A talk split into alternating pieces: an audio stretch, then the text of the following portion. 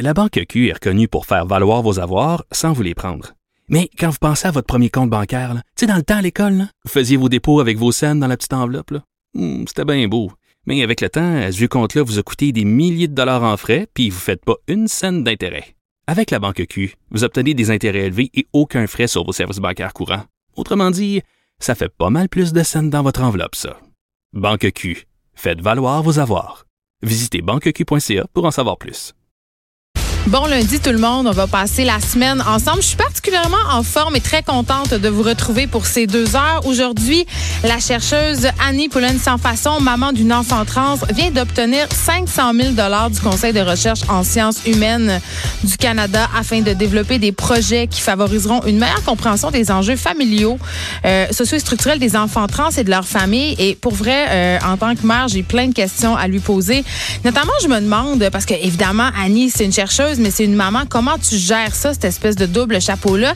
Et l'hormonothérapie et les changements euh, chirurgicaux avant l'âge adulte, je ne sais vraiment pas qu'est-ce que je pense de ça d'un côté, je trouve que c'est bien que ces enfants-là euh, bénéficient d'une certaine ouverture à l'école, une ouverture aussi du système de santé, qui ait accès à des soins psychologiques, qui ait accès à des bêta-bloqueurs, c'est-à-dire des comprimés qui bloquent leur cheminement euh, hormonal. Par contre, je me dis, à un si jeune âge, est-ce que c'est OK? De donner ça à des enfants, puis pas, juste sur le point de la santé, là, d'un point de vue psychologique. Je, alors que, je sais pas, la psyché est en formation, puis c'est peut-être des gros, gros préjugés que j'ai, mais comme maman, ça, ça m'inquiéterait de, de, savoir ça, que ma fille ou mon gars prennent ce genre d'affaires-là, et c'est euh, ce genre d'affaires que je veux savoir. On se parle de mode éthique, de fast fashion euh, et d'environnement. Vous le savez, on en parle de plus en plus de cette industrie de la mode qui détruit la planète. Euh, fabriquer un kilo de vêtements génère 23 kilos de gaz à effet de serre. Euh, ça, c'est à cause des pesticides dans les champs de coton de l'irrigation des eaux usées par les teintures, c'est-à-dire, en Inde, mettons, euh, les endroits où on fabrique nos vêtements, où on les teint, ben ils rejettent leurs eaux usées carrément dans les rivières. Il n'y a aucun système de filtration.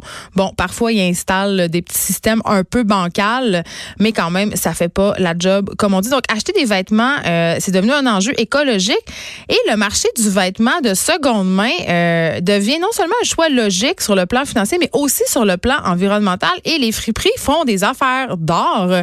C'est plus comme c'était les friperies. On dirait qu'il y a un changement de statut. Avant, tu sais, t'étais un peu gêné d'aller dans une friperie. Là. Oui, à la période dans l'adolescence où c'était super fier de dire oh j'ai trouvé mon pantalon euh, passe pâte d'éléphant pardon à la friperie d'Orchester à Québec, mais quand même les friperies ça reste quand même pour la majorité des gens lié à une certaine pauvreté.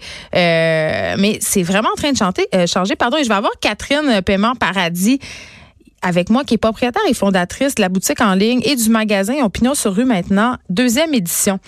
Et Catherine se spécialise dans le vêtement haut de gamme, mais pas haut de gamme hors de prix, là, juste des marques euh, comme Arcza, aussi certains euh, designers québécois, Atelier B, euh, elle va avoir des choses G-Crew aussi. Donc, une, une friperie où tout le monde peut aller. Là. C'est pas, pas une affaire de je revends du Chanel à 3000 dollars. À l'aube de la journée mondiale de la prévention du suicide, plus de 25 organisations œuvrant en prévention du suicide et en santé mentale réclament que le gouvernement Legault mette sur pied une stratégie nationale en prévention du suicide. J'ai le goût de dire à quand? Parce que sérieusement, là, je regardais des chiffres tantôt, ça me fait capoter. Le suicide, c'est la deuxième cause de décès chez les jeunes âgés de 15 à 29 ans au Québec. Ça, c'est après les traumatismes euh, dus aux accidents de la route. Euh, parmi ces jeunes-là, il y a des jeunes de 15 à 19 ans. Le suicide est la deuxième cause de décès chez les jeunes filles. La troisième cause de décès chez les garçons. Euh, c'est, est-ce que, je sais pas, est-ce qu'on peut considérer ça comme un problème de santé publique? Moi, je pense que oui. Pamela Dumont est ici pour nous parler, euh, dans le cadre de sa fameuse chronique des mots en isme, d'un mot qui fait peur le masculinisme. un, un, mot, auquel est associé beaucoup de préjugés. Euh, puis je sais qu'il y a des gens qui militent pour le, le retour d'un certain masculinisme comme euh, d'un pendant du courant féministe, c'est-à-dire qu'il y a des hommes qui ont à cœur la condition masculine. Ça fait toujours un peu sourire parce qu'évidemment, euh, les hommes n'ont pas pour caractéristique principale d'être opprimés depuis la nuit des temps, mais quand même, je suis curieuse et je sais qu'il y a des hommes qui ont des enjeux, qui ont des défis, qui vivent de la détresse. Euh, puis je, trouve que ça, je trouve ça très, très important de les écouter et de pas nier ça. Donc, on parlera de masculinisme, mais dans tous les sens, pas dans le sens seulement des méchants masculinistes. analphabétisme. Un Québécois sur cinq serait analphabète, OK? Et on entend tout le temps le ça, cette fameuse phrase de la moitié du Québec est analphabète fonctionnel. Euh, moi, j'ai envie de savoir, là, c'est quoi la vraie affaire avec l'analphabétisme au Québec? C'est-tu vrai qu'on est tous des analphabètes fonctionnels? Paraît que cette question-là, souvent, l'analphabétisme est lié à la pauvreté. Évidemment, ça ne nous surprend pas vraiment. On va en discuter avec l'analyste Caroline Meunier, qui est analyste au regroupement des groupes populaires en alphabétisation du Québec. Vous allez voir que c'est un, c'est un fléau comme plus répandu qu'on penserait, malgré que tout le monde va à l'école. Il y a des gens qui se retrouvent avec des difficultés quand même importantes de lecture et d'écriture, malgré un cursus scolaire euh, jusqu'en secondaire 5. Et là, je veux qu'on se parle de Michelle Obama. Michelle Obama, cette ancienne première dame des États-Unis, la femme de Barack, mais j'aime pas ça dire ça, ce n'est pas que la femme de Barack, justement. Elle, l'a presque dépassé en popularité euh, par ailleurs, à un tel point que les gens voulaient qu'elle se présente après son mandat. Mais la Ville de Québec va accueillir Madame Obama au Centre Vidéotron fin septembre. Et là, c'est la folie, évidemment, c'est la cohue. Et moi, je dois dire, là, ça me gosse un peu, notre espèce d'amour absolument euh, aveugle pour Michelle Obama. Euh, c'est ça, elle est extraordinaire, puis ça, je, je vais jamais le nier, mais je me demande pourquoi on est vraiment encore aussi fasciné par les Obama. Et j'avais envie d'en parler avec Normand Lester, cette encyclopédie. Il va venir en studio nous parler de ce phénomène-là, le phénomène Obama, qui moi personnellement, je trouve ça un peu too much. Mais euh, on va peut-être voir qu'il y a des bonnes raisons derrière ça. Une maquilleuse pour enfants a témoigné vendredi dernier sur sa page Facebook. OK, là, ça a l'air anodin, là, mais je pense que ça en dit long sur la société et sur nos préjugés. OK? Euh, cette maquilleuse-là a fait un long, long, long statut Facebook euh, parce qu'elle expliquait bon, qu'elle participait euh, à une espèce de fête de rue et qu'il y a de nombreux parents qui ont refusé que leur enfant soit maquillé d'une certaine façon. OK? Elle parlait entre autres du cas d'un père euh, dont le fils voulait un maquillage de dragon avec des brillants. Le père n'a pas voulu. Puis là, euh, tu sais, je me disais, mon Dieu, c'est l'exception, mais ça aurait l'air que c'est la majorité des parents qui ont une vision assez arrêtée. Euh, ça a l'air que même si on est en 2019, il y a une maudite gang de monde qui pense encore que les petites filles maquillées, il ben, faut que ça soit maquillé en princesse, puis les petits gants dragon, mais pas de brillants. Ça, c'est très important de le préciser cette fille-là travaille dans un CPE aussi. Puis je, le disais souvent à, l'émission, j'ai l'impression que dans les CPE, c'est là que ça se passe en premier, la game du genre. Je disais, moi, j'ai essayé d'élever mon fils de façon non genrée, sans virer folle. Là, j'étais pas, euh, j'étais pas, nous n'adresserons jamais le sujet du genre. Je veux pas que mon fils sache s'il est un garçon ou une fille. J'étais pas extrême, mais quand même je, m'en foutais qu'il joue avec n'importe quoi. Je, le dirigeais pas, en tout cas du moins inconsciemment, euh, vers des jouets euh, plus liés aux garçons. Mais quand il est arrivé au CPE, j'ai comme eu un choc. J'ai trouvé que très vite, on séparait les garçons des filles, qu'on orientait les enfants vers certains types d'activités ou de jeux. Donc, je pense que ça commence très tôt courriel des auditeurs, parce que vous êtes nombreux à m'écrire sur la page Facebook des effrontés et aussi euh, sur ma page Facebook personnelle pour réagir au sujet de l'émission. Continuez à le faire, c'est vraiment... Euh, j'adore vraiment tout le temps ça quand vous m'envoyez de vos nouvelles, quand vous avez des commentaires, des réactions aussi à ce que j'ai dit. Vous n'êtes pas tout le temps d'accord et ça, je trouve ça parfait. Euh, Claudia Letendre m'écrit euh, parce que j'ai parlé des allergies alimentaires dans les écoles la semaine passée. Émilie Ouellette est venue faire sa chronique sur les lunchs. Et je disais que moi, je voyais plutôt ça d'un bon oeil que la CSDM ait retiré l'interdiction des aliments qui contiennent des arachides. Et là, cette maman-là, Claudia Le Tante, m'écrit pour me dire comme maman d'un enfant allergique aux arachides, j'espère que l'interdiction sera encore en vigueur quand mon petit bonhomme va entrer à l'école. Oui, dans la société, ils auront à conjuguer avec ça, mais justement, on peut attendre qu'il soit plus mature. À un si jeune âge, au primaire, les risques seraient élevés avec la cafétéria ou la contamination croisée partout. C'est quand même l'allergie alimentaire la plus mortelle chez les enfants, donc difficile de prendre ça à la légère. Et je trouve ça bien quand même de préciser. Là, je parlais de la CSDM. C'est pas le cas dans toutes les commissions scolaires. La plupart des commissions scolaires du Québec interdisent encore les arachides en classe. On le sait, il y a plusieurs enfants allergiques aux arachides et c'est vrai que c'est une allergie mortelle. Par contre, euh, moi, comme mère, ça, m'énerve de me faire dire ce qu'il y dans la boîte à lunch de mon enfant, mais je le comprends, OK? Je le comprends que certains parents puissent avoir vraiment peur. Euh, moi, j'ai un neveu qui est allergique mortel aux arachides, mortel au lait. Il allait dans une garderie spécialisée. Euh, sa mère vivait dans la peur constante quand il était petit qu'il soit en contact avec des, des aliments contaminés. Sauf que ce qui se passe euh, en ce moment à la Commission scolaire de Montréal, ce que je trouve intéressant, c'est que c'est du cas par cas. C'est-à-dire, au début de l'année, on va demander dans chaque classe s'il y a un élève qui est allergique, euh, à quoi il est allergique, c'est quoi le degré de l'allergie, et on va gérer. Et s'il y a un élève dans la classe qui est mortellement allergique, soit aux arachides, soit au lait, soit à la protéine bovine, ou à n'importe quelle autre affaire de façon grave, on va envoyer un mot parent pour dire de ne pas mettre de cet aliment-là dans les boîtes à lunch, et ça sera évidemment respecté. On sait que dans la plupart des écoles montréalaises, les élèves mangent dans leurs locaux de classe, ce qui est déplorable, mais c'est quand même ça la réalité, et qu'ensuite, on les invite à aller se laver les mains. Donc, les risques de, de contamination ne sont quand même pas si grands. Mais je comprends, je comprends vraiment que pour les parents qui ont des enfants aux prises avec des allergies très, très graves, ça puisse être un stress. Mais en même temps, il y a un côté responsabilisation de l'enfant aussi euh, là-dedans. C'est sûr, quand ils sont très petits, ils ne peuvent pas prendre des décisions euh, tout le temps éclairées. La tentation de goûter à collation d'un ami euh, est, grande, mais on peut pas non plus les élever dans des bocaux. Isabelle Maltais aussi m'écrit, parce que dans la même chronique la semaine passée d'Emilie, je parlais de mon écart par rapport au aux activités de classe. Euh, les fameuses fêtes, les déjeuners. Elle me dit, vous avez raison, j'ai l'impression, je, suis une mère d'enfant, je suis débordée, j'ai l'impression que dans notre temps, il n'y en avait pas autant. Et j'ai envie de revenir là-dessus parce que vous avez été nombreux à réagir. Les parents sont écœurés d'aller dans des déjeuners, de faire des activités. Puis c'est pas parce qu'on les aime pas, nos enfants. C'est juste qu'on dirait qu'on vit dans une culture où on ressent sans cesse le besoin d'entraîner puis d'entertainer nos enfants. Il y a plus de pour les temps morts. Même l'école est rendue euh, comme la ronde. Plus de place pour stimuler l'imaginaire. Euh, je trouve que l'école, c'est pas vraiment adapté à la famille d'aujourd'hui, à la mère qui travaille. On nous demande d'être présente à des heures vraiment indues.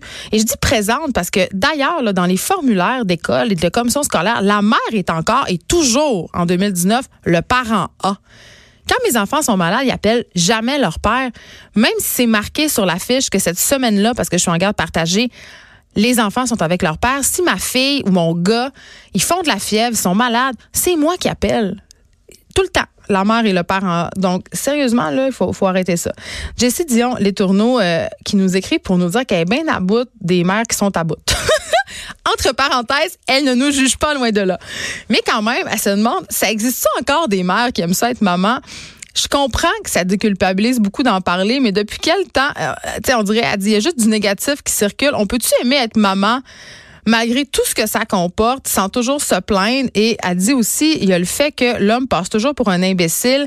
Il y a aussi des bons papas, pas parfaits, mais qui aiment être papa. Devrons-nous toujours, nous les femmes, les ridiculiser quand ils ne seront pas parfaits, car nous-mêmes, nous ne sommes pas parfaites.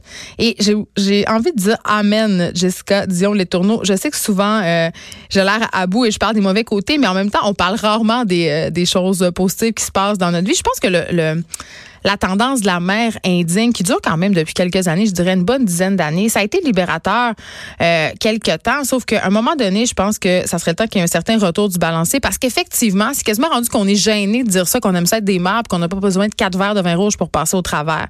Et mais en même temps, c'est ça, on était pognés dans un carcan. Je racontais euh, cet hiver, je disais.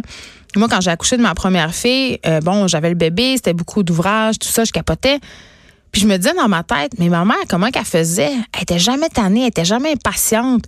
Puis j'en avais parlé, puis elle avait dit, moi, mais hey, elle dit, j'étais écœurée, là. Elle dit, j'étais plus capable. Elle dit, c'est juste dans notre temps, on n'avait pas le droit de le dire.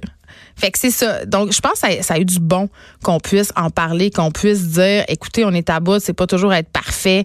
Euh, être mère, c'est difficile. Puis pour les hommes, je, je ne peux qu'être d'accord. Tu sais, c'est sûr que c'est pas en traitant les gars d'imbéciles puis en les faisant sentir inadéquats puis en critiquant à chaque fois qu'ils font quelque chose, en passant en arrière, que ça va leur donner le goût d'être plus impliqués. Mais quand même, les chiffres sont là pour le prouver. La charge mentale, malheureusement, c'est encore l'apanage des femmes. Mais ceci dit, je questionne beaucoup le moyen. C'est clair que c'est pas en faisant passer nos chums pour des imbéciles qu'on va réussir à les impliquer davantage. Moi, j'aurais juste envie de me sauver.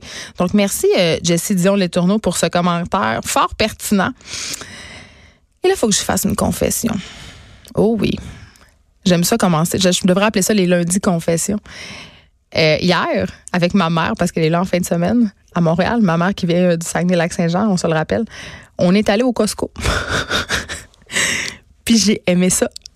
C'est épouvantable, OK? Parce que j'ai toujours haï le principe même d'aller au Costco.